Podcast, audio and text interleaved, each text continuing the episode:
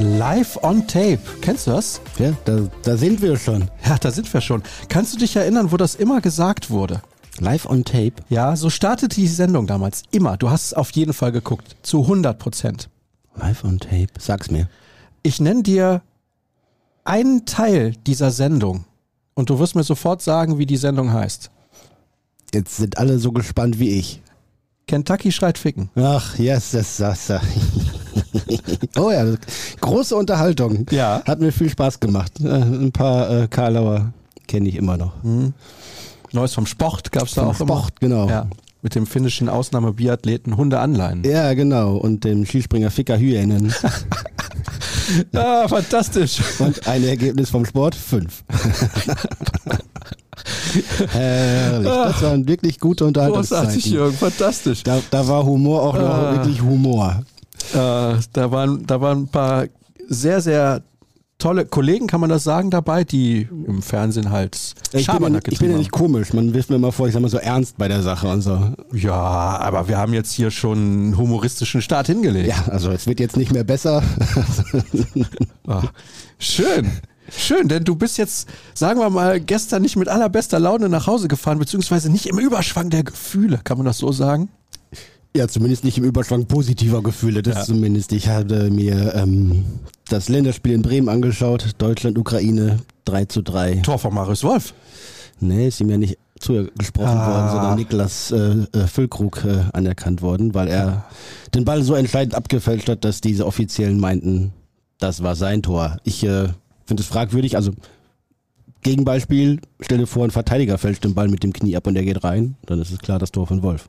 Das ist auch kein Eigentor. Schusskraft zählt, hat man früher immer auf dem Schulhof gesagt. Ja. Aha. Hattest du Schusskraft? Wir machen weiter mit einer neuen Ausgabe von RTL Samstagnacht, wie gesagt, live on tape mit Wiegert Boning und wie hieß der andere von den Doofen? Olli Dittrich. Olli Dittrich, ja. Die Doofen, die waren mal mit einem Lied in den Charts. Ja, Mief. Das mit Mief und genau, drüben an der Lampe. Da fällt mir nichts zu ein, wirklich. Sagt doch auch über den Charakter gar nichts aus. Nein, natürlich nicht. Nein. Es hat wirklich jeder geguckt damals. Ja, richtig. Und wie ich finde, hat dann Olli Dittrich mit Ditschel noch eine unglaubliche Kultfigur erschaffen. Oh ja. Also wer das noch nicht gesehen hat, Olli Dittrich finde ich herausragender Entertainer. Der hat auch mal Franz Beckenbauer gespielt. Kennst du das? Wo er Franz Beckenbauer spielt und dann erzählt er quasi, wie er die WM 2006 gekauft hat. Fantastisch. Okay. Er steigt dann in einen Charter und spielt quasi Franz Beckenbauer, der eine halbe Stunde lang einfach nur erzählt.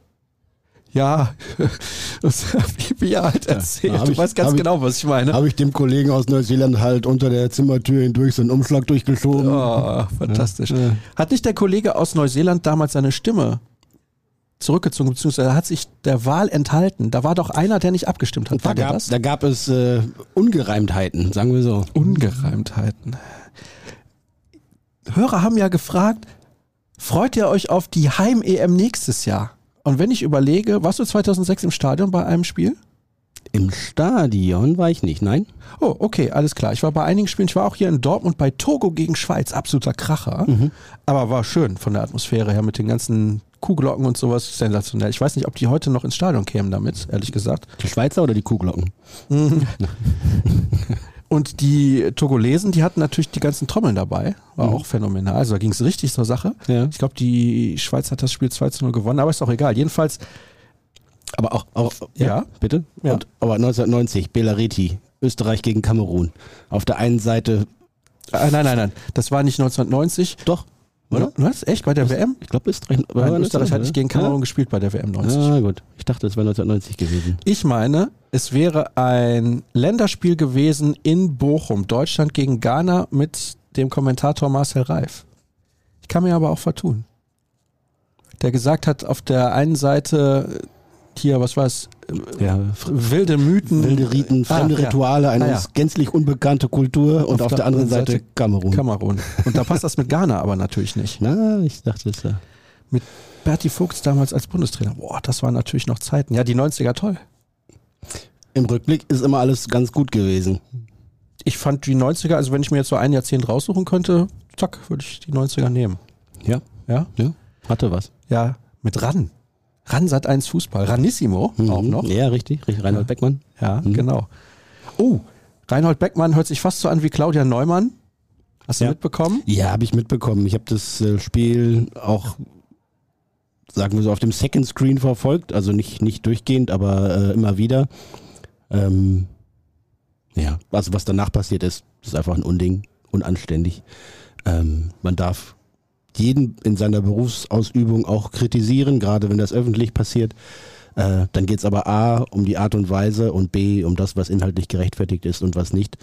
Man muss sie nicht mögen, nicht lieben. Viele andere TV-Kommentatoren, Moderatoren, Reporter machen Fehler, auch immer wieder Fehler. Ob man das jetzt an ihr als Person oder an ihr als Frau, eben darum geht es dann im Wesentlichen auch dann so festmachen muss, dass, das erschließt sich mir nicht.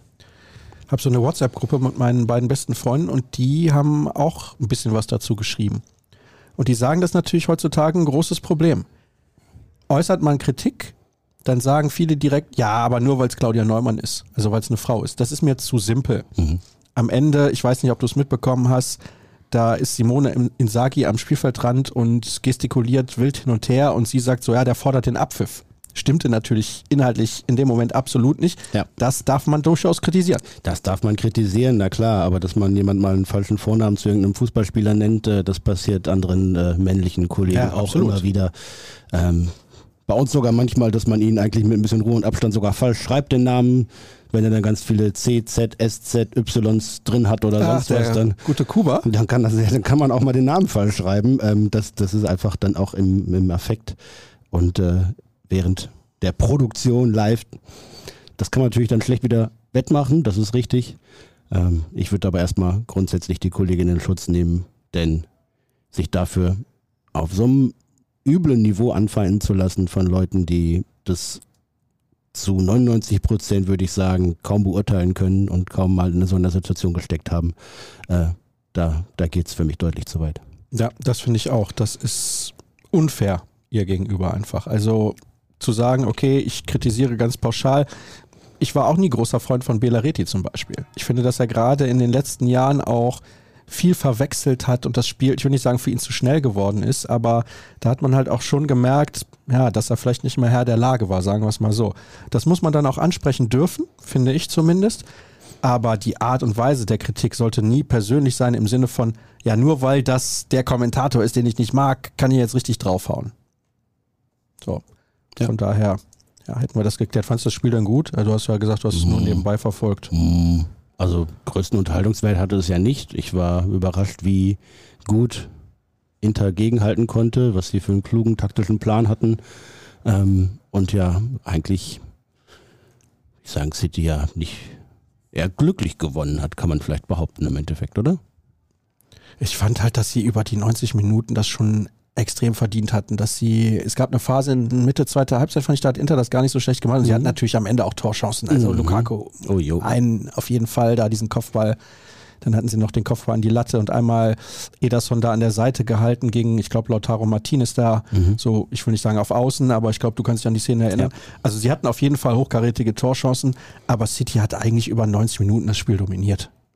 Ja, aber das war ja auch absehbar, also dass sie einen höheren Ballbesitzanteil haben werden, war klar. Ich fand, am Anfang haben sie auch lange gebraucht, um mal so ein bisschen in ihre Ballrotation zu kommen. Das ist ihnen dann zunehmend besser gelungen, das stimmt auch. Ja, aber allein so Rodri rauszunehmen aus der Partie war schon ein kluger Schachzug.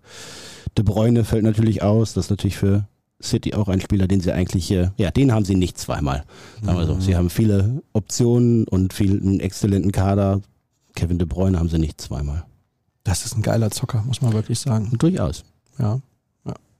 Aber das ist auch eine Mannschaft, die teilweise, ich will nicht sagen am Zenit ist, aber man sieht schon ältere Leistungsträger wie eben De Bruyne, wie Ilkay Gündogan und so weiter. Klar, sie haben mit Erling Haaland jetzt erstmal einen Stürmer, der die nächsten 10 Jahre alles regelt, aber trotzdem müssen sie sich da ein bisschen was einfallen lassen. Haben ja aber was in der Kriegskasse drin. Ich vermute. In der Mannschaftskasse.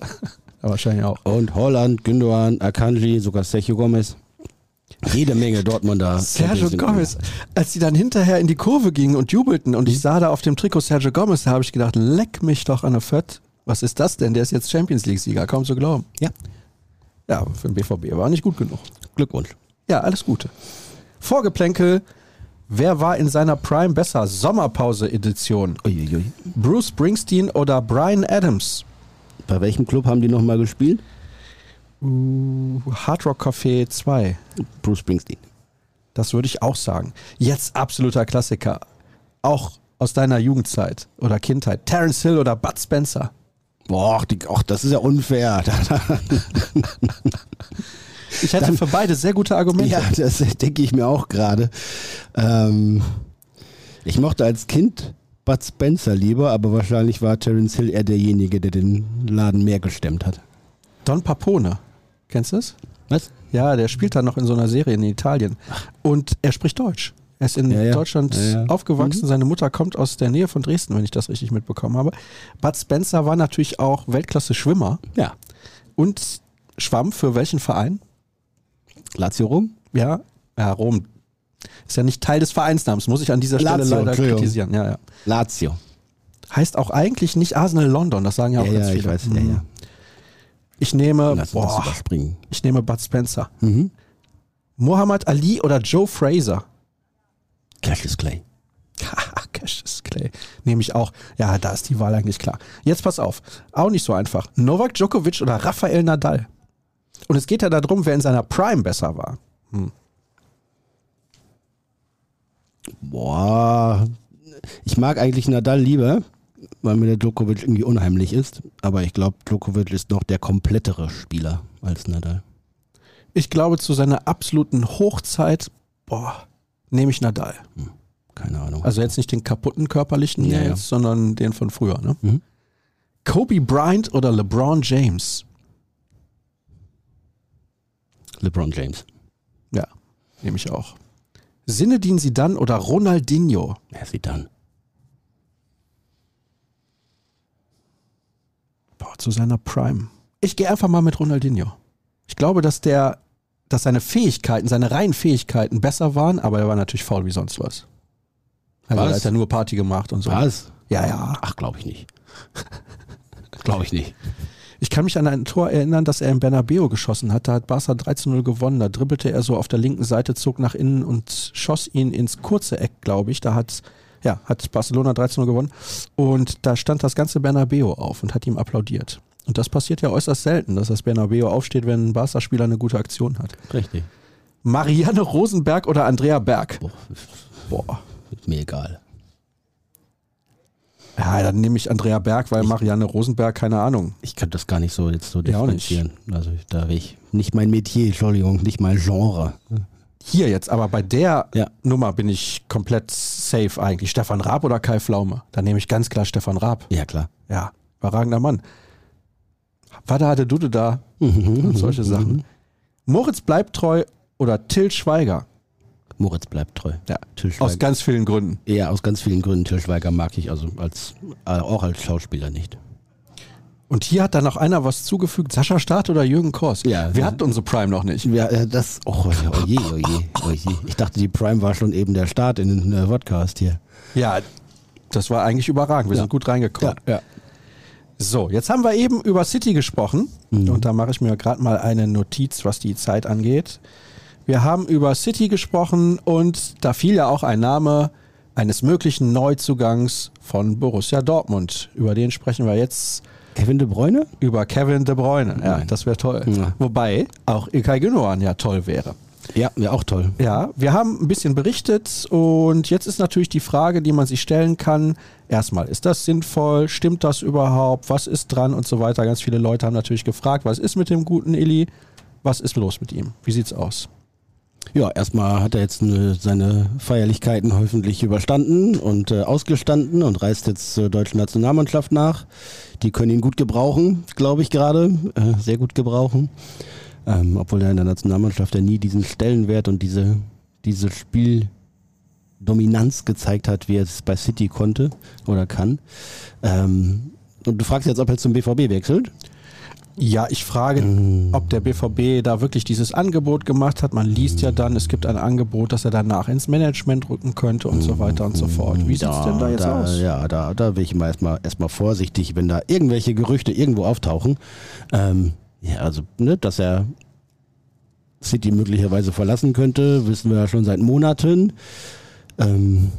Eigentlich galt es als ausgemacht, dass er zum FC Barcelona wechselt, was auch eine kluge Entscheidung wäre, vom Fußballstil her und auch nochmal einen anderen Top-Club in einer anderen Liga zu erleben, in einem anderen Land, wäre ihm sicherlich gegönnt.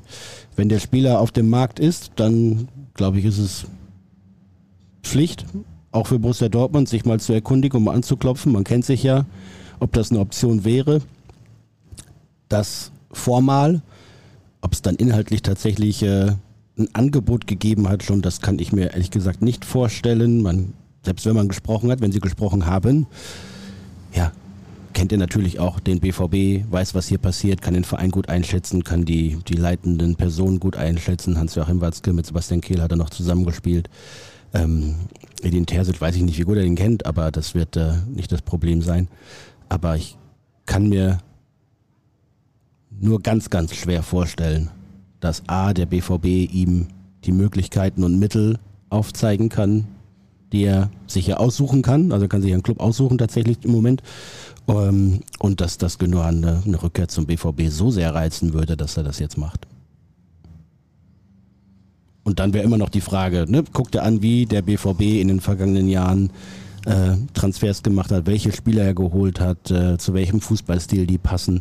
Und dann ist Ilkay Gündogan aufgrund der Kosten, die damit verbunden wären, und aufgrund seines Spielstils, glaube ich, nicht derjenige, der prädestiniert dafür ist.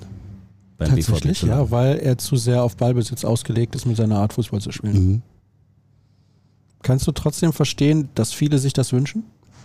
Ja, klar. Also erstens aus Nostalgie, weil er eine gute Zeit hatte in Dortmund und seine beste Zeit in Dortmund auch eine der besten war, die der BVB ja hatte. Das auf jeden Fall.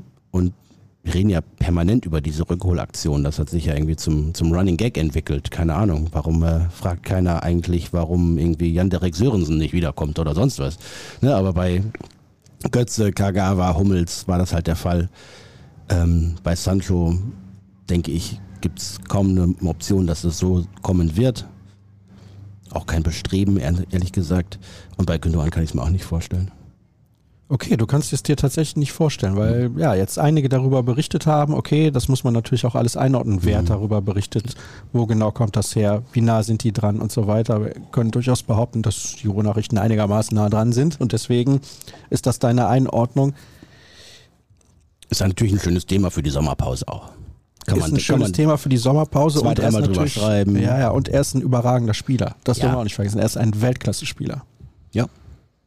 Spielt trotzdem nicht wirklich in der Nationalmannschaft die Rolle, die er vielleicht spielen sollte. Ist interessant, auch wie die Spieler halt, du hast es ja gerade ein bisschen angedeutet, in die einzelnen Systeme reinpassen. Also vielleicht gehen wir darauf nochmal ein bisschen ein, weil du hast ja angedeutet, dass er nicht zu dem Stil passt, den Edin Terzic spielen lässt oder in diesen Kader. Weil viele könnten jetzt denken, ja, ist doch der perfekte Nachfolger für Jude Bellingham, weil er ist klassischer Achter, passt genau in diese Rolle rein, vielleicht jetzt nicht so zweikampfstark, aber natürlich auch gut im Pressing. Unter Guardiola lernt man das, glaube ich, einigermaßen, also wie man sich taktisch zu verhalten hat, das weiß er, und technisch beschlagen, spielt tolle Pässe. Torgefährlich sogar immer wieder. Ja, mittlerweile sehr torgefährlich sogar. Also allein sein Auftakttor im FA-Cup-Finale war natürlich purer Zucker. Ne? Das habe ich mir gerne angeguckt. Ja, das war ein Traumtor. Aber ich kann das nachvollziehen, wenn du das sagst, weil er ist natürlich kein dynamischer Spieler. Das geht ihm ab. Ja, er hat nicht Dynamik, er hat nicht diese läuferischen Kapazitäten, die er, glaube ich, da im Zentrum braucht. Auch nicht diese Aggressivität in seinem Spielstil. Das ist er einfach nicht, ohne dass es gut oder schlecht zu werten ist, sondern da passt das Profil nicht so richtig zu dem, was Terzic da auf der Position vorstellt. Natürlich könnte man um ihn das herum so ein bisschen bauen. Das wäre nicht die Frage. Mit guten Spielern kann man immer was anstellen. Aber er hat auch nicht diese Zweikampfstärke, glaube ich, gegen den Ball. Pressing würde ich auch eher noch ein Fragezeichen dran setzen, denn da gelingt natürlich viel bei Manchester City, weil das Positionsspiel so herausragend gut ist und alle schon wissen, wo sie stehen müssen und antizipieren und die Abläufe da so eingebimst sind. Ob das in einem anderen Konstrukt, wie es dann ja bei Borussia Dortmund wäre, auch so funktionieren würde, da bin ich mir nicht sicher. Also du rätst im Prinzip ja quasi davon ab. Ja, ich kann es mir einfach auch gar nicht vorstellen, ne? Weil es A zu teuer wäre und B, weil es vielleicht auch gar nicht das richtige Zeichen wäre. Okay, du möchtest also eigentlich einen Spieler haben, der von außerhalb kommt und diese Position besetzt. Kann man das so sagen? Ja, aber überleg doch mal, den hättest du mit Hummels, Reus und Gündogan, das wäre irgendwie BVB 2013 quasi. Das stelle ich mir schwierig vor. Ja, weil du ja auch jemand bist, der gesagt hat, es ist besser, die alten Zöpfe irgendwann mal abzuschneiden. Also so drücke ich es jetzt mal aus, das ist jetzt nicht wortwörtlich so gesagt. Aber ja, doch, glaub schon. Ja, das ist dann so eine Sache, wo ich den Eindruck habe, dass es dann vielleicht auch besser ist, mal neue Wege zu gehen. Und bei Hummels, da habe ich ja immer auch gesagt, kann ich sehr gut verstehen, dass er noch bleibt, weil er jetzt auch in den letzten Wochen wirklich überragend gespielt hat. Marco Reus ist dann nochmal ein ganz, ganz anderes Thema. Aber ich bin schon der Meinung, dass man da bei den Rückholaktionen immer mit sehr viel Bedacht handeln sollte. Ich mag Gündogan sehr, ist ein toller Fußballer. Ich habe mich auch sehr für ihn gefreut, dass er das Ding da jetzt gewonnen hat. Er hat schon zweimal im Finale verloren. Und er hat es ja auch im Interview hinterher gesagt, du weißt nicht, wie oft du die Chance bekommst, das Ding zu gewinnen. Das hat er jetzt getan, als Kapitän auch noch. Und dementsprechend, habe ich mich sehr für ihn gefreut. Er hat ja auch eine lange Verletzungshistorie, sollten wir euch auch nicht vergessen. Also ist beim BVB mal länger ausgefallen. Und er ist auch mal am Anfang bei City noch einige Monate ausgefallen. Also von daher nochmal Glückwunsch an Ilkay Gündogan. Aber Wahrscheinlichkeit 0%. In die Richtung, ja. In die Richtung, das ist relativ deutlich.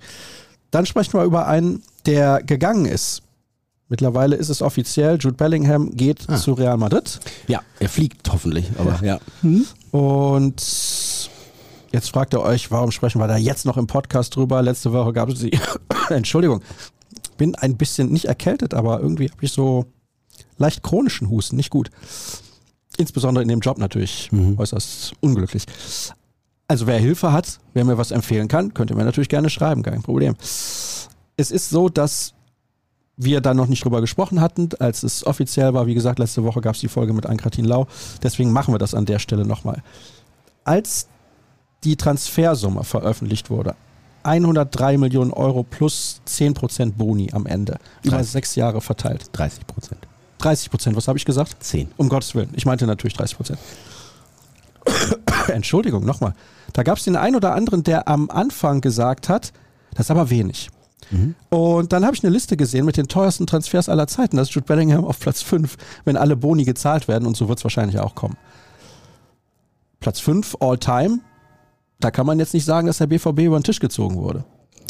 Nein, mein erster Eindruck war genau der, den du gerade geschildert hast. Und ich habe das auch gelesen irgendwie in Social Media, ne, dass man gesagt hat, wieso so günstig und das kann doch nicht sein. Haben verschiedene Faktoren dazu geführt. Der entscheidende, glaube ich, den kann ich gerne mal ein bisschen erklären hier.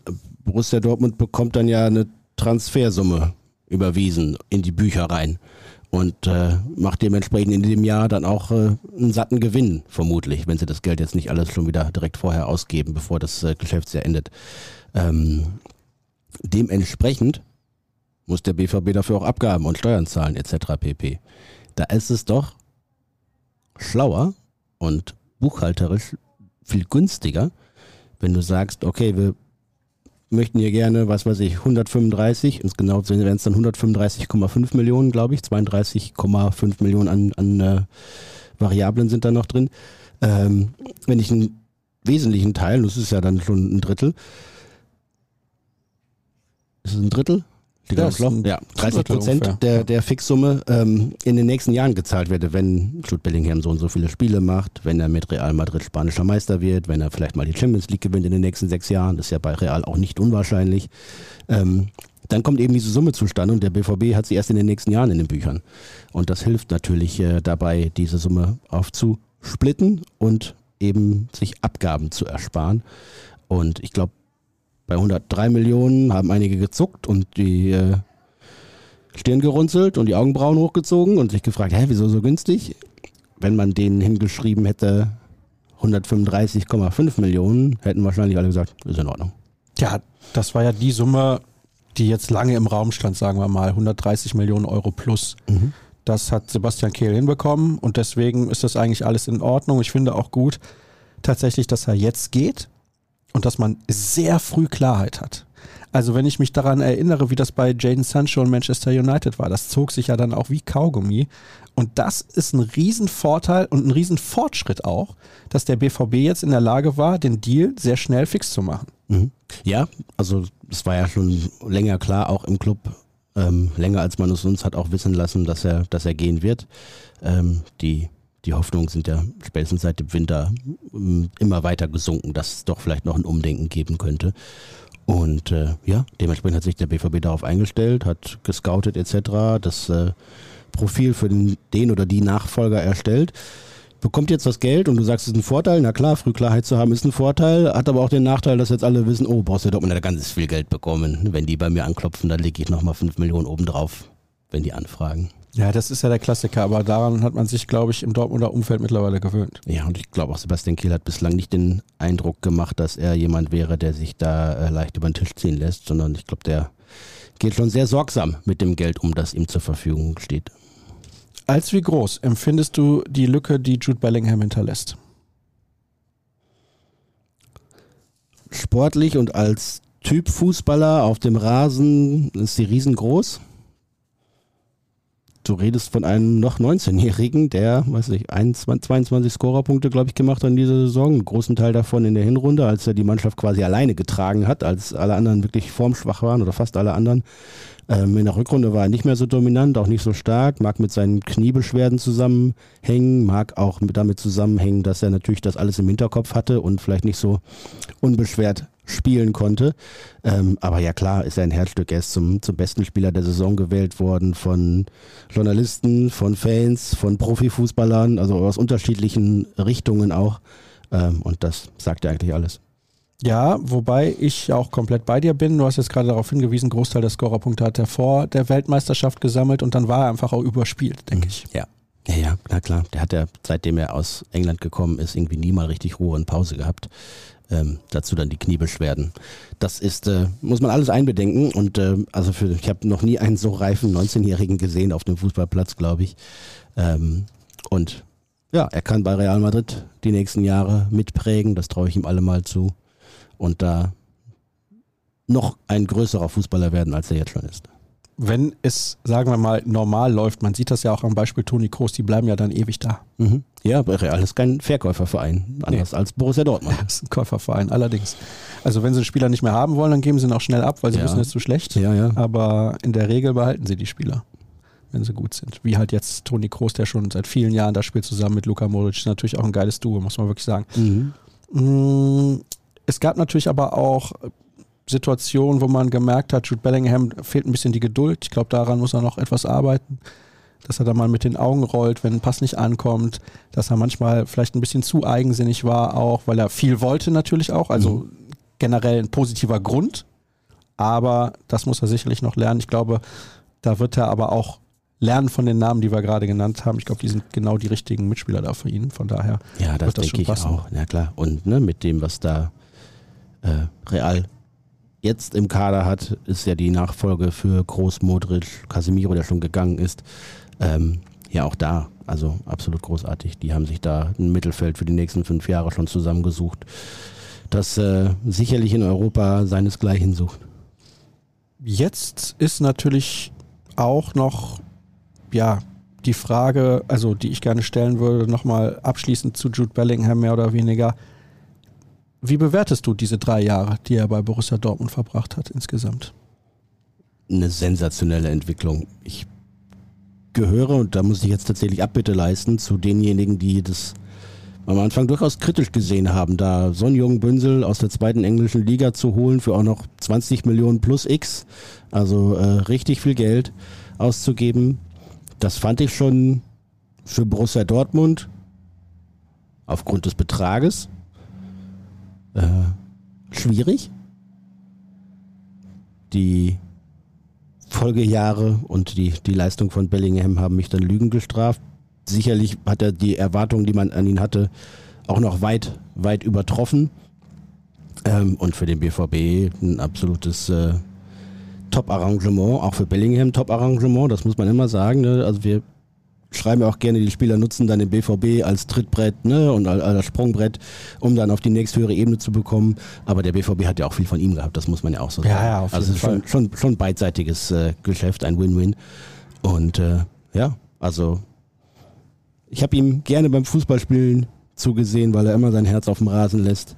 Ich habe ihm auch gern zugehört und mich mit ihm unterhalten, weil er auch einfach für sein Alter unfassbar reflektiert ist und da ja nicht immer, aber sehr oft auch die richtigen Worte und Punkte findet. Und er ist extrem ehrgeizig, er hat alles Talent, das man braucht.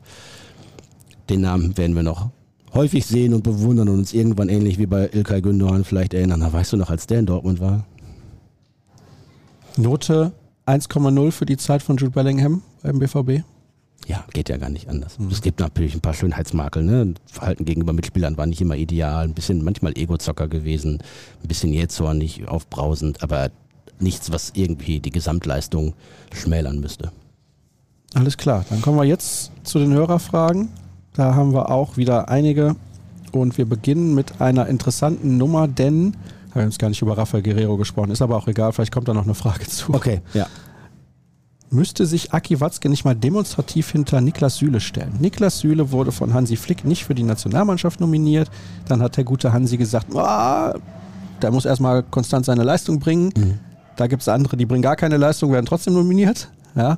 Du bist ja auch jedes Mal im Podcast. Eben, ja. Ich nominiere das Ding, moderiere meine ich natürlich, Ich nominiere es nicht. Ich moderiere es da, siehst du, das ist schon wieder, mein Gott. Niklas Süle hat, finde ich, eine gute Rückrunde gespielt und eine bessere Rückrunde als viele seiner Kollegen bei der Nationalmannschaft, die da jetzt nominiert wurden. Ich habe mir nochmal seinen Notenschnitt angesehen bei den Kollegen des Kicker, weil da bewerten auch immer unterschiedliche Kollegen, nicht immer die gleichen. Ja, und das ist ja dann ligaübergreifend. Genau, und es ist übergreifend. Wie sieht es bei anderen Spielern aus?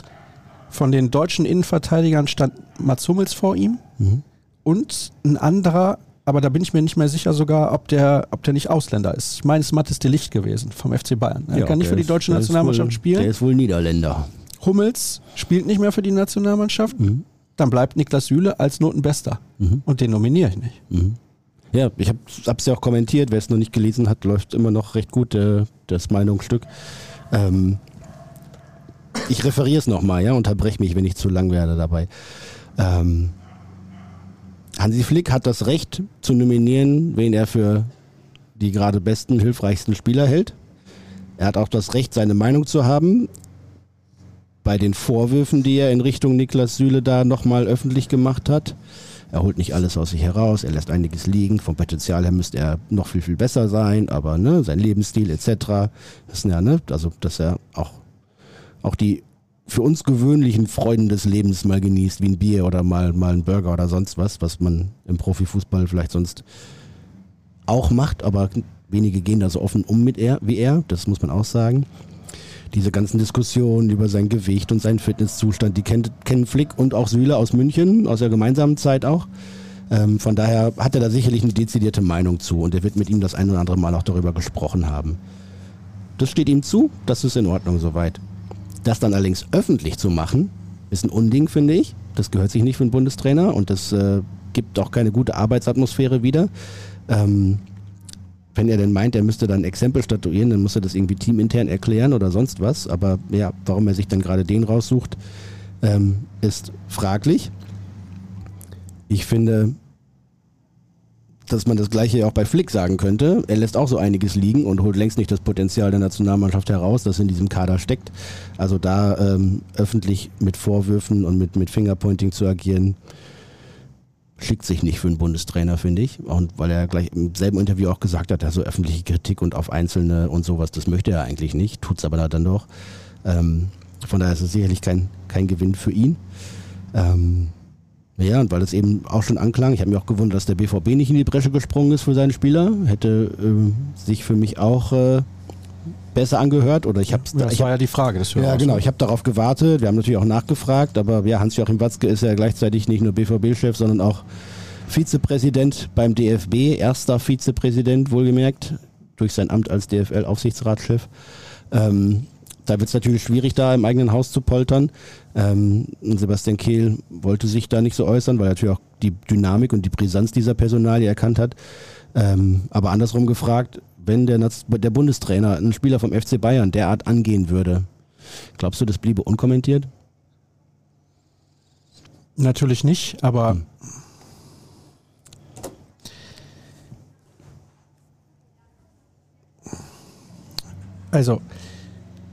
da kommt eine gute Hörerfrage zu. Deswegen würde ich die gerne mal einwerfen, weil du gesagt hast, du referierst und ich soll dich unterbrechen. Jetzt hast du mich gefragt und ich würde gerne diese Frage dazu vorlesen, weil du es ja gerade so ein klein wenig schon angedeutet hast. Ja, machen wir so weiter. Simon hat geschrieben: Als Abwechslung zu den ganzen Transfergerüchte-Fragen, die ihr vermutlich bekommt, hier meine Frage. Aki Watzke ist neben seinem Amt als Geschäftsführer des BVB auch noch Vorsitzender der DFL und Vizepräsident des DFB. Wie kann es sein, dass eine Person diese Ämter alle zur selben Zeit innehat?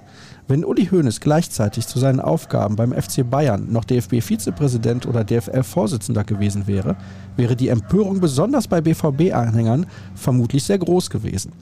Warum ist sie das bei Watzke nicht? Ich bin BVB-Fan und finde es absolut unpassend, dass der DFL-Vorsitzende gleichzeitig Geschäftsführer beim zweitgrößten Verein Deutschlands ist. Meiner Meinung nach kann Watzke, egal wie sehr er es versucht, aufgrund seiner Verbindung zum BVB gar nicht objektiv sein und die Positionen von kleineren Vereinen kann er nicht gerecht vertreten.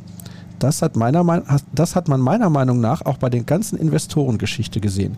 Wie seht ihr das? Das finde ich als Frage, passt das sehr, sehr gut rein. Das war jetzt ein bisschen länger, aber vielen Dank, Simon, dafür. Ist ja ein kluger und nachvollziehbarer Gedanke. Mhm. Ich finde es auch schwierig. Ja, weil man bei der einen Sache erstmal einordnen muss. Er ist erster Vizepräsident des DFB qua Amt als Aufsichtsratsvorsitzender der DFL. Ja, also da ist er nicht gewählt worden. Das ist einfach durch die Funktion inbegriffen, dass DFL und DFB da miteinander arbeiten, dass da eine gewisse Transparenz untereinander herrscht bei den großen Playern im deutschen Fußball. Deswegen sitzt er da mit am Tisch.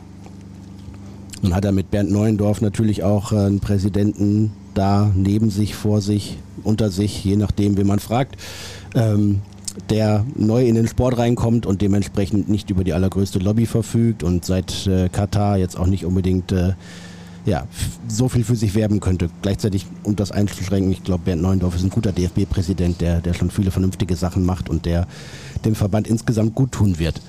Bei der DFL gab es diese Vakanz und die haben sich umgeguckt und keinen gefunden, der es machen wollte. War einfach keiner da. Ne? Raubal hat es ja lange Jahre zum Beispiel gemacht. Und die Nachfolgefrage war tatsächlich ein großes Problem, weil man an dieser Position als Vertreter der Liga nach innen wie nach außen schon jemanden mit einer gewissen Strahlkraft braucht und mit einer gewissen Kompetenz und mit auch einem gewissen Machtgefühl. Da gab es aber keinen, weil die ganzen Großkopferten, Hoeneß, Rummenigge, Gallmund etc., Völler auch, nicht zur Verfügung standen. Und dann hat Aki Watzke auf Nachfrage dann irgendwann doch gesagt, ja gut, dann mache ich es halt. Ich glaube, er hat es im selben Moment, wo er es ausgesprochen hat, er schon bedauert und bereut. Und ich glaube, das hat sich bis heute nicht viel geändert. Gut. Bitte? Ist nie gut, wenn man es bereut. Fehler kann man machen, aber... Ja, also ich glaube, wenn ihm klar und bewusst gewesen wäre, was da jetzt in den vergangenen Jahren schon auf ihn gewartet hat, dann hätte er das nicht gemacht. Gleichzeitig kann er natürlich mit seinem Netzwerk, das er inzwischen geschaffen hat, auch in den europäischen Fußball hinein, ne, zu UEFA-Spitze. Bei der UEFA sitzt er auch im Exco. Auch dem deutschen Fußball weiterhelfen. Und kommen wir zur Kernfrage. Ist diese Ämterhäufung, wie man sie ja bezeichnen kann, nicht kritisch und fragwürdig? Ja, natürlich ist es dann immer mal schwierig, aus der einen Warte oder aus der anderen Warte Punkte zu benennen. Er hat es ja in dieser bemerkenswerten Pressekonferenz nach dem gescheiterten Investorendeal ja auch gesagt, muss mir jetzt keiner mehr kommen mit Solidarität. Ist natürlich unsouverän in dem Moment, sollte er auch so nicht äußern, aber so war ihm halt. Ne? Da sprach dann der frustrierte DFL-Aufsichtsrat und der genauso frustrierte BVB-Geschäftsführer gegenüber den Kleineren in der Liga und den Zweitligisten. Da hatte er einfach seine Rolle nicht klar. Und solche Situationen, Momente wird es immer wieder geben, weil eben sich da Interessen vermischen. Punkt. Ich fasse das nochmal kurz zusammen für alle. Du findest das nicht gut? Ich finde es nicht per se schlecht, aber es ist ein verdammt schwieriger Job, das immer sauber zu trennen. Und ich glaube, dass Watzke als jemand, der auch ein impulsiverer Typ ist, da das nicht immer trennen kann. Aber wird da in der Podcast nebenan der Rasen gemäht, der nicht vorhanden ist? Oder was ist da draußen? Ja, da wird der neue Hybridrasen verlegt. Mhm, schön. Also, wir halten fest, vielleicht nicht die cleverste Lösung, das zu machen.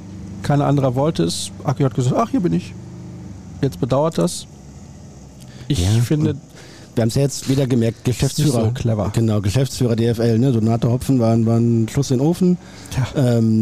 Hellmann und Leki haben vor allem Hellmann viel zu viele Fehler gemacht in der Zeit als Interimsgeschäftsführer.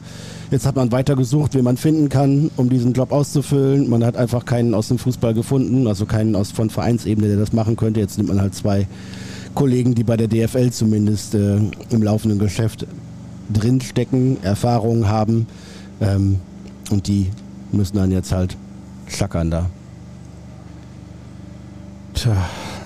Also, oder wüsstest du noch jemanden, der DFL-Aufsichtsrat oder Geschäftsführung machen könnte, sollte, der nicht längst abgewunken hat? Schwierig. Reichert ist weg. Dresen ist weg. Und die neuen Jüngeren, die haben da, glaube ich, keinen Bock drauf. Weil sie wissen, das ist eh ein blöder Job. Ja, du machst dir damit auf jeden Fall nicht nur Freunde, das ist richtig. Ja.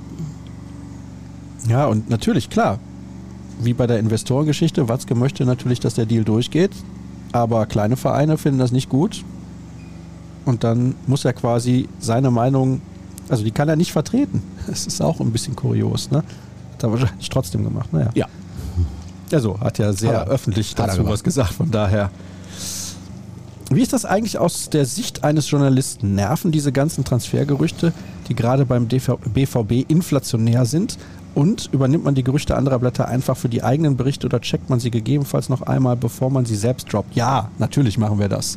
Wir übernehmen nicht einfach. Das mal, um die zweite Frage zu beantworten. Aber nerven dich diese ganzen Gerüchte? Ja. Warum? Weil es sehr anstrengend ist. Weil ja inflationär, hat der User da gesagt, und das stimmt ja auch, einfach unfassbar viele Namen ständig überall breitgetreten werden. Im Online, ja, aber auch drumherum, wenn man hier und da mal spricht und so.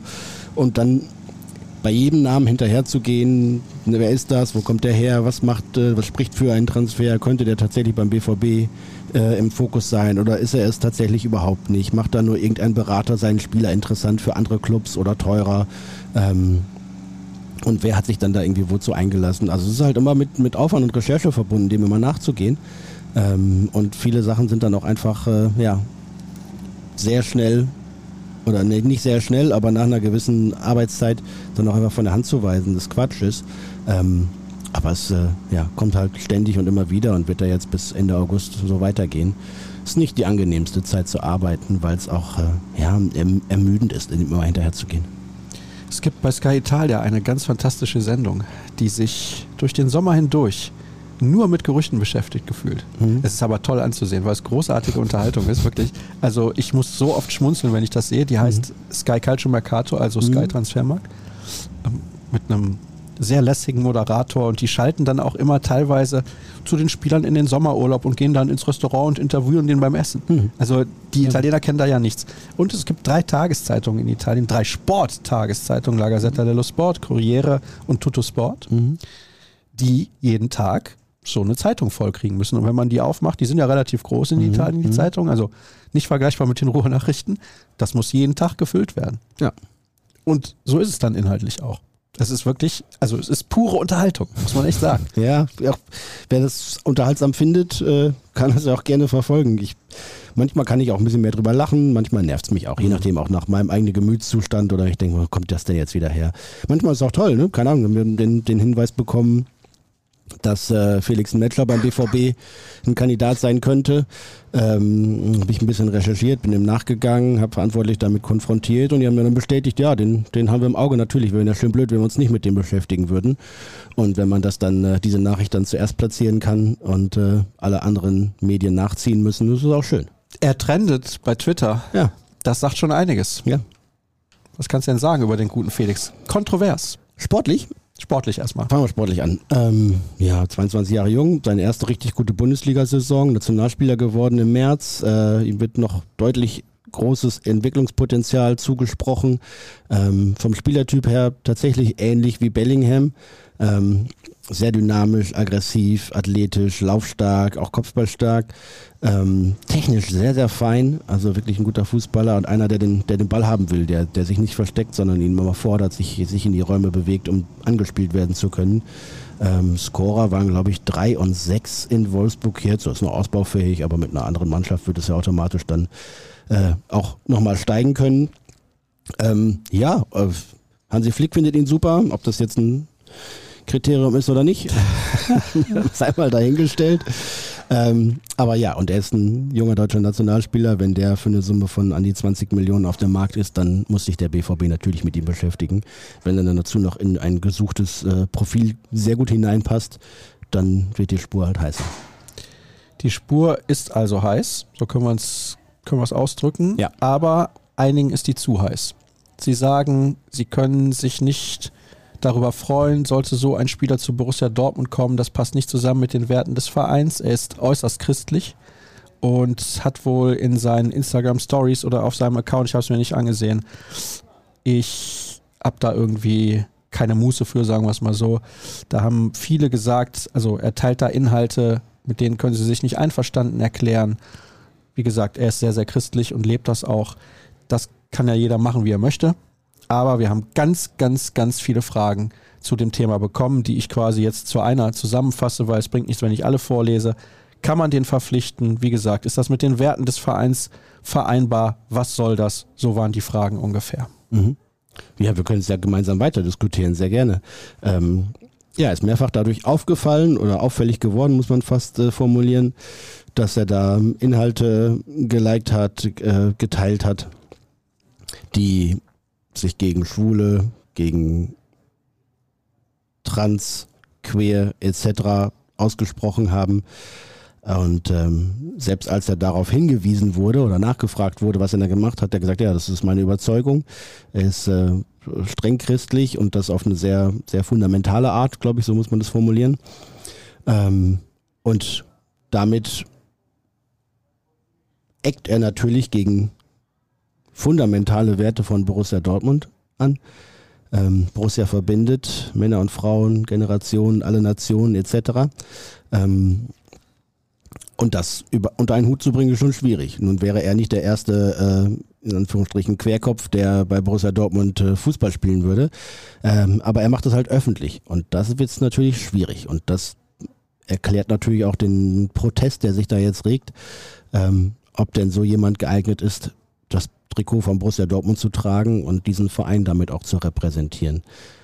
Ich habe da meine Fragezeichen und sollte es denn zu einem Transfer kommen, für den BVB allein kommunikativ, glaube ich, eine Mammutaufgabe, das irgendwie hinzubekommen, dass bei dem Widerstand, der sich da jetzt schon regt, das noch so hinzubiegen, dass der hier, wenn schon nicht mit offenen Armen, so doch zumindest ohne offene Anfeindungen dann willkommen geheißen wird. Glaubst du, dass die Reaktion der Leute diesen Transfer verhindern kann? Können? Ja, das kann ich mir vorstellen. Mhm. Und glaubst du, dass das auch so kommen wird, dass die jetzt sagen beim BVB, ist uns zu heiß die Nummer? Naja, zur Sorgfaltspflicht und zum professionell miteinander und auch aus Anstand gebietet sich natürlich erstmal auch, dass man sich dann miteinander unterhält. Ne? Sprich dann, wenn das konkreter wird, mit ihm darüber sprechen, über die Vorfälle, die gewesen sind, über seine Einstellung, über seine Einschätzungen. Und wenn sie dann sportlich so zu 100% von ihm überzeugt sind und diesen Transfer gerne machen wollen, dann gibt es halt immer noch die zweite Ebene, funktioniert das so bei Borussia Dortmund und Felixen Metscher. Und selbst wenn Punkt 1 erfüllt ist, heißt es nicht, dass Punkt 2 auch funktionieren muss. Und dann muss man sich irgendwann in die Augen gucken und sagen, wollen wir das? Können wir das verkraften? Können wir das vertreten? Erledigt sich das, wenn er irgendwie seine ersten 3, 4, 5 guten Spiele gemacht hat? Freuen sich die Leute dann über ihn? Kann er sich selbst zurücknehmen und mit den Statements kann er sich zurücknehmen und kann er von seinen Statements absehen, um eben nicht noch mehr neue Angriffsfläche zu bieten. Das wäre sicherlich ein weiterer Punkt.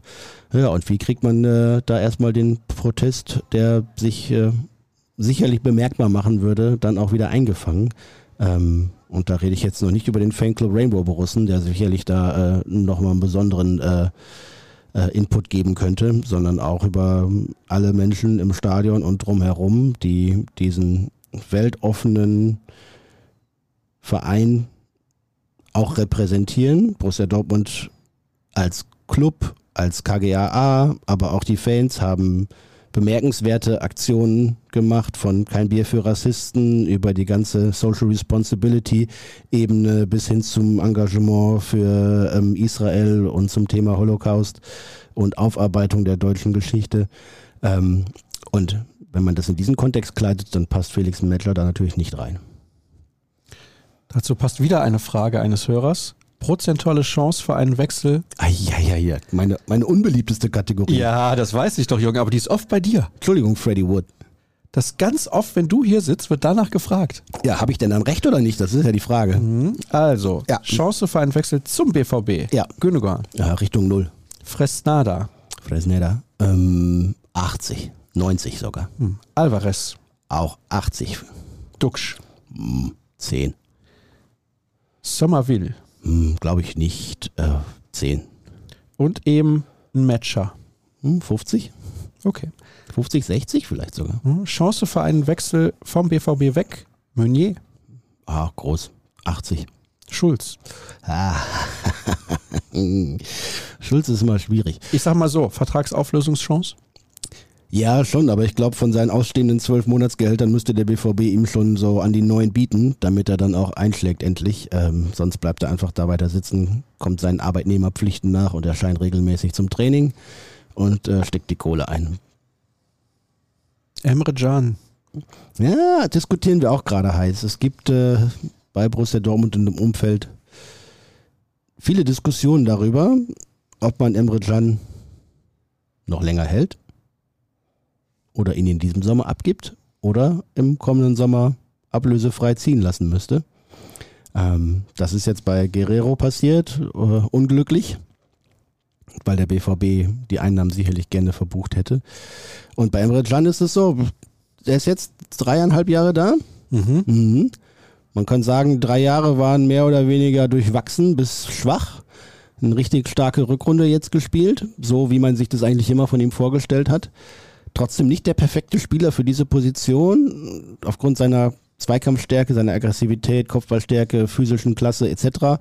kann er da viel machen, aber er ist jetzt nicht der geborene Stratege, ja, und auch nicht der disziplinierteste Defensivspieler, der dann nicht doch nochmal den Ausflug nach vorne wagt. Von daher gibt es, wenn man die ganzen 3,5 Jahre sieht, durchaus Gründe, ihn gehen zu lassen. Andererseits ist er natürlich auch das Gesicht des Aufschwungs in diesem Kalenderjahr gewesen, ne? Und einer der Spieler, der es wirklich rausgerissen hat. Du würdest ihn verkaufen? Ja. Na, die Frage wäre, ne, du hast, wenn du in Edson Alvarez einen bekommst, der diese Position besser spielen kann, wird es für schon schwierig mit den Einsatzzeiten. Ja, und mit ähnlich gut. Das braucht er. Wenn er nicht spielt, dann ist er gar nicht gut. Und wenn man ihn im nächsten Jahr ablösefrei gehen lassen würde oder jetzt noch irgendwie eine Summe zwischen, 15 und 20 Millionen bekäme, dann müsste man ihn womöglich gehen lassen. Gleichzeitig wäre dann der Wechsel im Mittelfeld mit Bellingham, Can, gegebenenfalls Guerrero, wenn man ihn als Mittelfeldspieler zählt, natürlich schon enorm. Also es spricht viel dafür und viel dagegen. Wer will, kann sich das alles nochmal durchlesen als Pro und Contra auf rn.de/bvb. Da haben die Kollegen diverse Argumente zusammengefasst. Erscheint, glaube ich, am Dienstag gegen Abend. Ist vorbereitet auf jeden Fall schon. Ja, wir haben auf jeden Fall einiges im Angebot. Also rn.de/bvb. Unser Plus-Abo lohnt sich auf jeden Fall. Es lohnt sich auch ganz massiv, uns zu folgen. Jürgen bei Twitter unter @JürgenKors und ich auf Twitter und Instagram unter @SaschaStart. Folgt uns sehr, sehr gerne für mehr schwarz-gelbe Inhalte und @rnbvb sowieso auf allen Plattformen unter diesem Kürzel unterwegs. Wie anders wäre die Saison verlaufen, wenn der BVB im Sommer Ronaldo statt Modest verpflichtet hätte? Welchen Ronaldo? Ja, also den Brasilianer. Der ist jetzt Präsident, glaube ich, gewesen oder ist er immer noch von Real Valladolid, kann das sein? Oh, da überfragst du mich. Ja. Ich meine, ich hätte da eine Doku gesehen, die El Presidente heißt. Also Cristiano, ja, also in der Hinrunde konnte man schon deutlich sehen, dass Borussia Dortmund ein starker Mittelstürmer gefehlt hat. ist die Frage, was das da mit dem Mannschaftsgefüge gemacht hätte. Ja. Daher soll er mal in Saudi-Arabien seine Tore schießen. Man sieht ja, dass allein dadurch, dass er dahin gewechselt ist, dass es auch vielleicht nicht so schade ist, dass er nicht hierher gekommen ist. Messi jetzt in Miami. Ja. Auch eine wilde Nummer. Absolut. Benzema, auch Saudi-Arabien. Mhm. Ja, habe ich gelesen. Muss ja gute Trainingsbedingungen da geben. Kylian Mbappé. Das glaube ich schon, dass die Trainingsbedingungen gut sind, glaube ich schon. Ja, ja. Ja. Rasen schön, immer picobello. Kylian Mbappé wird seine Vertragsoption nicht ziehen. Hat PSG einen Brief geschrieben. Das heißt, sein Vertrag läuft im kommenden Sommer aus. Und jetzt... Haben die den nicht? Die haben den ja... Ja, ja, aber er muss eine Option ziehen, damit er bis 25 verlängert. Mhm. Und damit er nächstes Jahr nicht ablösefrei geht, müssen sie ihn diesen Sommer verkaufen. Ja. Deswegen freut sich hier Real Madrid schon. Ich denke. Ist ein guter Nachfolger für Benzema, würde ich sagen. Solider Mann. Nicht so schlecht. Ja. Ich glaube, er weiß, wo das Tor steht. Ich habe mir gestern dann nochmal seine Zahlen angesehen und muss sagen, formidable. Ja, und auch noch jung, ne? Ja, 24. Das ist Wahnsinn. Wahnsinn. Hat aber in den letzten Jahren in jeder Saison über 30 Tore für PSG geschossen. Ja, also ich würde mal behaupten, Jude Bellingham bleibt nicht der Königstransfer von Real Madrid in diesem Sommer. Ja, das ist halt nur Nummer 2. Wenn du nur 100 Millionen Euro kostest, bist du ja auch ein Schnapper. Ja, ja, eben. Das ist so Beiwerk. So, wir drücken ein bisschen auf die Tube. Ist schon etwas zum Trainingslager bekannt? Ja, es gibt keins. Doch, und ob es eins gibt. Aber nicht das Klassische. Aber nicht das Klassische in Bad Ragaz in der Schweiz, sondern der BVB wird Ende Juli, 24. glaube ich, in die USA reisen. Da 5-6 Tage in San Diego an der Westküste sein und da auch viel trainieren können, begleitet von PR- und Marketingaktivitäten etc. Dann gibt es da ein Spiel gegen eine lokale Mannschaft, dann gibt es danach kurz einen Trip nach Las Vegas, da spielt man gegen Manchester United. Ich glaube, ja. Und dann in Chicago gegen FC Chelsea und dann geht es wieder zurück nach Deutschland, die sind dann zurück am 3., 4. August, genau, und 8 Tage später ist dann das Pokalwochenende. Aus sportlicher Sicht kann man da durchaus Bauchschmerzen bei haben, denn natürlich sind die Trainingsbedingungen plus die Reisen nicht so, wie es der BVB aus dem verwöhnten Bad Ragaz gewohnt war. Also das ist für die sportliche Leitung schon ein Handicap, glaube ich. Für die Spieler im Zweifel auch, denn die kommen bei den Nationalspielern Mitte Juli erst aus dem Urlaub zurück und dann sind es ein paar Tage hier und dann geht es nach 8, 9, 10 Tage in den USA und dann wieder zurück und dann geht die Saison schon los. Das ist am Reißbrett in der Uni würde man das sicherlich anders konzipieren, so eine Vorbereitungsphase. Aber das internationale Geschäft ist wichtig für Borussia Dortmund. Wir haben auch an dieser Stelle ja mehrfach darüber gesprochen. Und der BVB möchte da präsent sein, möchte seine Einnahmequellen da anzapfen, mehr Erlöse im Marketing international generieren, weil es in Deutschland eben irgendwann mal eine Grenze nach oben gibt. Und da muss man jetzt einen Kompromiss finden. Die einen im Club sagen, endlich mal was Neues. Ragaz war immer schön, aber ich kann jetzt auch mal was anderes machen. Die anderen sagen, boah, Ragaz war für mich immer trotz der Arbeit quasi oder des Trainingslagers immer wie so eine Art Halburlaub, weil es einfach so schön und so gemütlich war und die Bedingungen so ideal waren für Borussia Dortmund. Ich bin mal gespannt, ob wir dann Ende August nochmal über die Sommervorbereitung von Borussia Dortmund reden und fragen, ob da alles gut gelaufen ist. Okay, verstehe, ja. Okay, also am 2. August spielt man, ich glaube, um 21 Uhr deutscher Zeit in Chicago heißt es immer noch Soldier Field? Soldier Field, genau. Ja, genau. Wo eigentlich die Chicago Bears in der NFL zu Hause sind. Fährst du hin? Ja. Freust du dich? Ja. Warst du schon mal in den USA? Nein. Okay. Und du? Ja, ich war in Boston und in New York. Stickige Luft. Ja. Aber ich glaube, in Chicago mit dem See daneben kann das ein bisschen angenehmer werden. Das ist ja Windy City. Ja, und ich glaube San Diego, ne, wo wir da erstmal da wird es aber lecker warm. Es ist warm, aber trotzdem auch Küstenstadt und ein bisschen Wind und so. Soll ganz angenehm sein, habe ich mir sagen lassen. Kannst du mal kurz rüber nach Mexiko. Ist das nicht die Grenzstadt? Ja, aber es ist nicht weit bis zur Grenze, ja. Aber ich glaube, da hat doch Donald Trump so ein Great Wall gebaut. Ja, gut, aber also bislang ist nur ein Zaun, die Mauer, aber ja. Wie bewertet ihr Raffas Abgang vor dem Hintergrund, dass er auch nicht voranging, wenn es nicht lief? Also ich glaube, das hat da keinen Zusammenhang. Das ist halt die Art, wie er Fußball spielt. Der ist nicht der Kämpfer und Beißer. Noch nie gewesen. Ja, also ich glaube auch, dass er nicht ein Angebot vom FC Bayern München jemals bekommen hätte bei irgendeinem anderen Trainer außer Thomas Tuchel. Aber nun ist die Konstellation nun mal so und an Raffas Stelle Vertrag läuft aus, ich will was Neues machen, die Bayern zahlen sehr ordentlich. Ja klar, hat er da gleich eingeschlagen. Big Mac Rafa liebt den BVB und wechselt zu Radieschen Thomas. Wird ihm Kobel im Sommer 2024 folgen, was? Na, ja, also da sind ja zwei spannende Fragen drin. Ich glaube doch mal mehr Pizza als Burger bei, aber ich weiß nicht. Ja, Kobel wird die nächste große Personalie, glaube ich, wenn die Transferphase durch ist, denn Borussia Dortmund sollte dringend daran interessiert sein, ihn langfristig an den Club zu binden. Ansonsten werden die Gerüchte und die Anfragen von Bayern, aber auch von Clubs aus dem Ausland überhand nehmen. Und natürlich wollen alle diesen phänomenalen Torhüter von Borussia Dortmund verpflichten.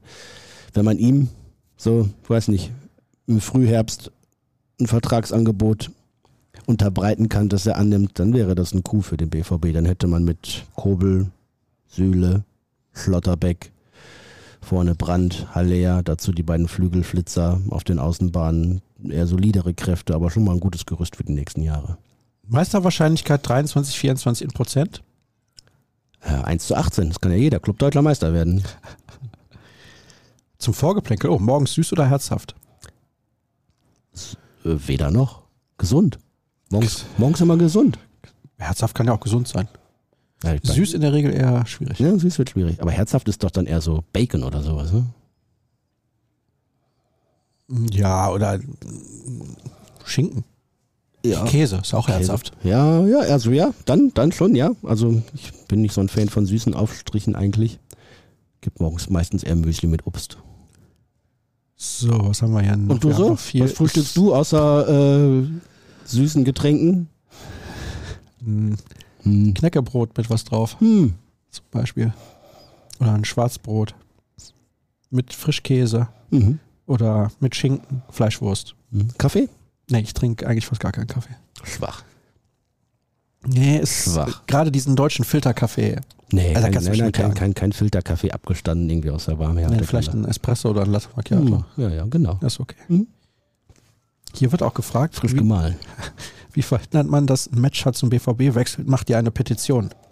Nein, da können sich ja Fans was überlegen, wenn sie das möchten. Wird uns noch ein bisschen begleiten, das Thema, denke ich.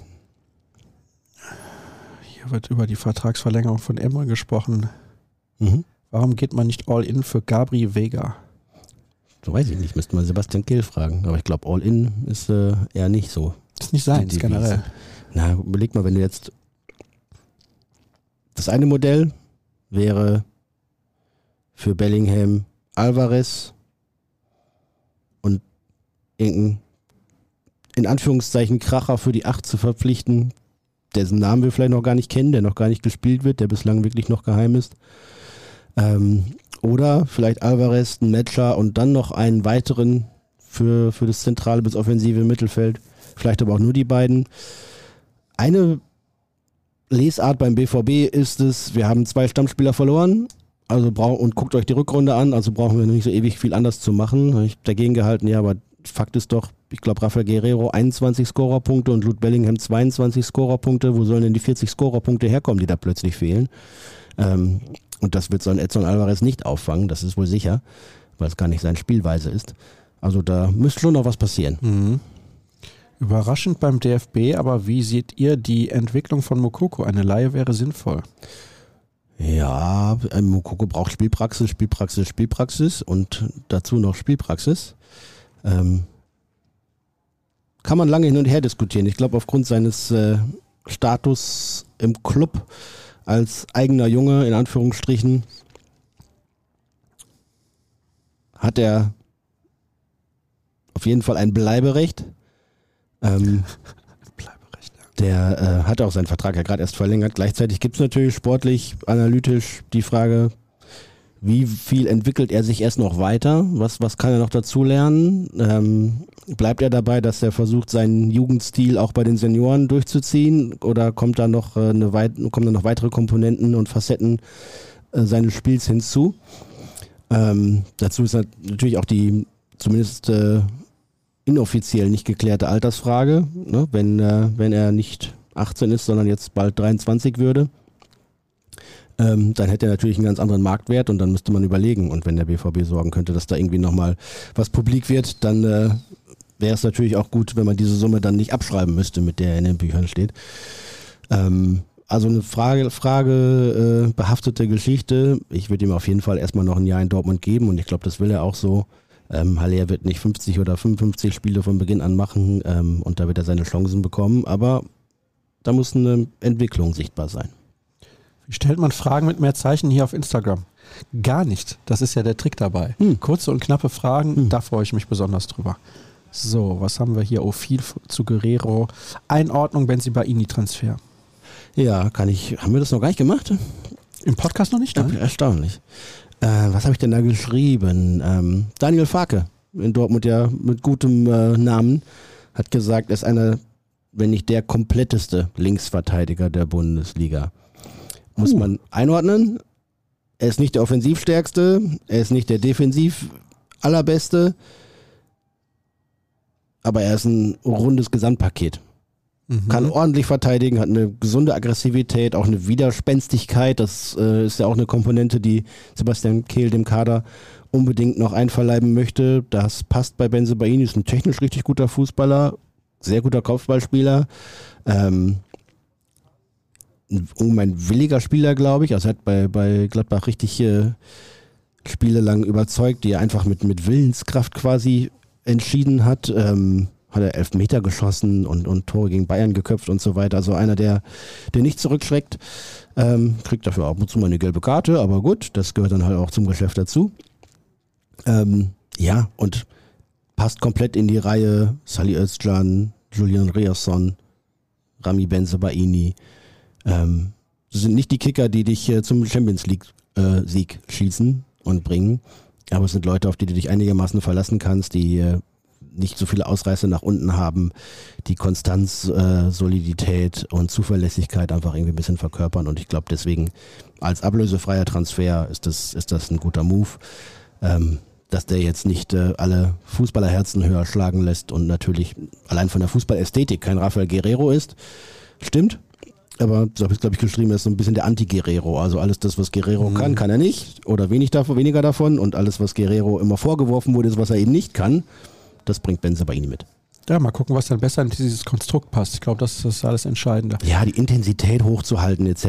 Ne? Und die Wege nach hinten auch wirklich mitzumachen, auch wenn es schwer wird. Etc. Und, also ja, ich glaube, dass er in die Art und Weise von Edin Terzic gut reinpassen wird. Ich bitte dich nur um den Namen. Wer startet 23/24 richtig durch? Ich sage Julian Duranville. Und du? Oh, den hätte ich jetzt auch als erst doch gesagt. Ja, das dachte ich mir. Ja, spannend, ne? Wie so 20 Minuten am letzten Spieltag nochmal so viel Vorfreude schüren kann auf einen Zocker.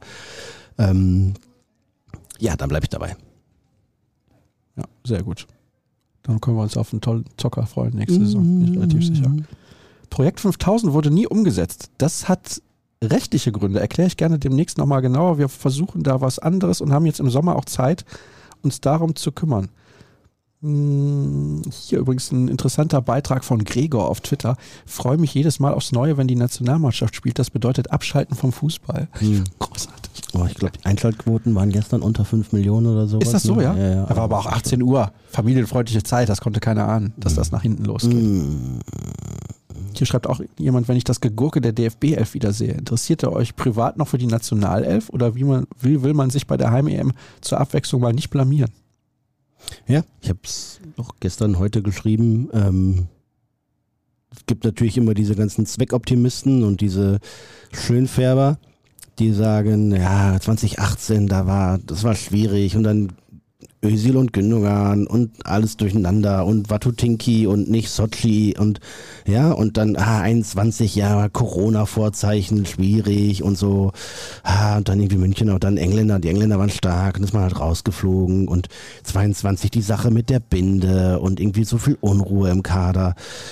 Nee Leute, ist doch Quatsch, jetzt hört doch mal auf, Ausreden zu suchen, wenn deutsche Fußballnationalmannschaften dreimal bei Großturnieren so frühzeitig die Segel streichen müssen und das dann auch völlig verdient, dann sagt das was über den Leistungsstand und über den Zustand dieser Mannschaft aus und der ist einfach längst nicht mehr Weltklasse. Weit davon entfernt anscheinend. Ja.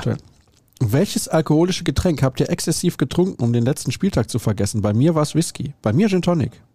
Du musstest richtig arbeiten. Ja, ich habe total viel gearbeitet und ich weiß noch, dass ich nach Hause kam und dachte, boah, ich hätte mir jetzt Lust, noch richtig einzubrennen. Aber es war irgendwie, keine Ahnung, 11:45 und es war keiner mehr da. Alle schliefen schon. Ne? Ich dachte, jetzt hier armselig und untröstlich noch viele Biere zu trinken im dunklen Wohnzimmer. Nee, komm. Ich habe mir noch ein Feierabendbier gegönnt und bin dann schlafen gegangen. 3-4 Fragen machen wir noch. Ich musste ja auch so viel arbeiten an dem Wochenende. Ja, natürlich. Ja, das tut mir sehr leid. Denn ich habe gleich einen Interviewtermin, zu dem ich muss. Deswegen habe ich nicht mehr so viel Zeit. Ihr hattet mal was wegen Stadionmusik und You Never Walk Alone angedeutet bzw. kritisiert. Warum eigentlich? Mhm. Warum? Kann ich ein bisschen erklären, weil ich das Gesamtkonzept des Vorlaufs vorm Spiel nicht so wirklich schlüssig finde. You'll Never Walk Alone hat Kultstatus, keine Frage, ist aber die Hymne von einem anderen Verein. Dann kommt musikalisch ein Riesenbruch, wenn dann Heya BVB angestimmt wird. Und zwischendurch kommen dann diese Gitarrenriffs, die ja tatsächlich auch ein bisschen ins Blut gehen und Lust machen auf das Spiel. Und so finde ich insgesamt wäre dieses Prozedere vielleicht mal überholungsbedürftig. Ich will da jetzt gar nicht irgendwem vorschreiben oder nachsagen, dass er da was anderes machen müsste. Ich finde es einfach nur nicht stimmig. Barreiro von Mainz, ein Thema beim BVB, fände ich zusammen mit Alvarez von Ajax als perfekten Ersatz. Ja, perfekt weiß ich nicht. Barreiro hat natürlich ganz, ganz viele Clubs für sich interessant gemacht. Sich für ganz viele andere Clubs interessant gemacht. Ich glaube nicht, dass der zum BVB wechselt. Wie bereitet ihr euch auf die neue Saison vor? Urlaub. Ja, das ist eine gute Sache. Was wäre euer Wunschtransfer, der auch wirklich realisierbar ist? Oh, das ist mal eine interessante Frage, die habe ich mir noch gar nicht gestellt zuletzt. So. Was wirklich realisierbar ist und den ich richtig großartig fände. Darf ich da länger drüber nachdenken? Ja. Dann erzähle ich kurz, also gebe ich eine Antwort auf die Frage von Yasa. Gibt es einen Sommerfahrplan für den besten Podcast ever? Hol uns mal bitte ab, Sascha. Wie schauen die nächsten Wochen in der fußballfreien Zeit aus? Es gibt jede Woche eine Folge. Logischerweise, dabei bleiben wir. Ich organisiere es gerade, dass es vielleicht nächste Woche nochmal eine zeitlose Folge gibt. Mit wem kann ich ja nicht verraten, denn ich weiß nicht, ob es jetzt zustande kommt. Sonst spreche ich mit einem Kollegen, der dann für mich Zeit hat. Es gibt ja immer was beim BVB los ist. Und danach die Woche vielleicht dann wieder aktuell, dann nochmal zeitlos, wenn es irgendwie passt. Und dann starten wir ja auch schon gefühlt in die neue Saison. So sieht es nämlich aus. Das kommt immer schneller, als man denkt. Ja, schlimm genug. Wir haben eigentlich keine Zeit. Und? Wunschtransfer? Ja, schwierig. Also mit der Komponente muss auch realisierbar sein, engt man sich ja natürlich doch deutlich ein. Das sind die Jungs, die man am liebsten hier sehen würde, dann nicht dabei. Ne? Hier bei Punktgleichheit Endspiel um die deutsche Meisterschaft. Das wäre, auf das Spiel würde ich mich freuen. Ja. Steile These, für den FC Bayern wäre es besser gewesen, wenn Dortmund Meister geworden wäre.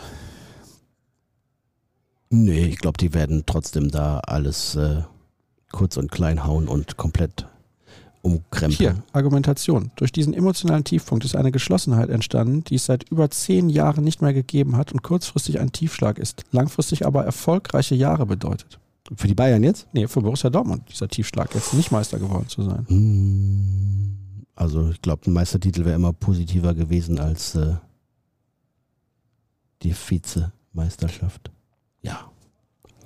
Leon Goretzka. Ja, Leon Goretzka soll da verpflichtet werden. Hier schlägt jemand vor. Was sagt ihr dazu? Möchte der Hörer gerne wissen. Ja, also auf die Diskussion in der Kabine zwischen Leon Goretzka und Felix Metscher wäre ich gespannt. Also Leon Goretzka, ne, menschlich mit dem, was er tut im Sozialen, wie er sich äußert und einbringt in gesellschaftliche Debatten, ein Vorzeigespieler. Ganz bestimmt. Und ja, bei den Bayern hat er jetzt nicht das beste Jahr, aber das gilt, glaube ich, auch für viele seiner Vereinskollegen da.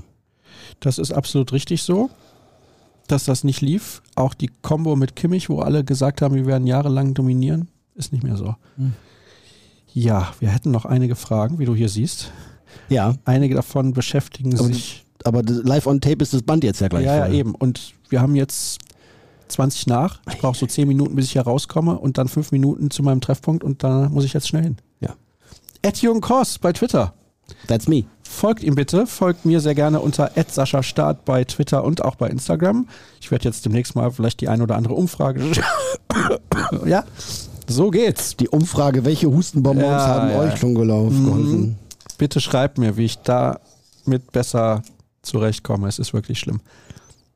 @RNBVB. @SaschaStart, @Hustelinchen. Ja, sehr gut. Vielleicht kaufe ich mir eh immer Okal wie früher. Ja, Hustenbonbon mit Honig. Es gibt auch noch viele andere leckere Hustenbonbons. Ja, von verschiedenen Marken. Aber die schmecken halt so gut. Ja. Das war's. Vielen Dank, dass ihr mit dabei gewesen seid. Ciao. Tschüss.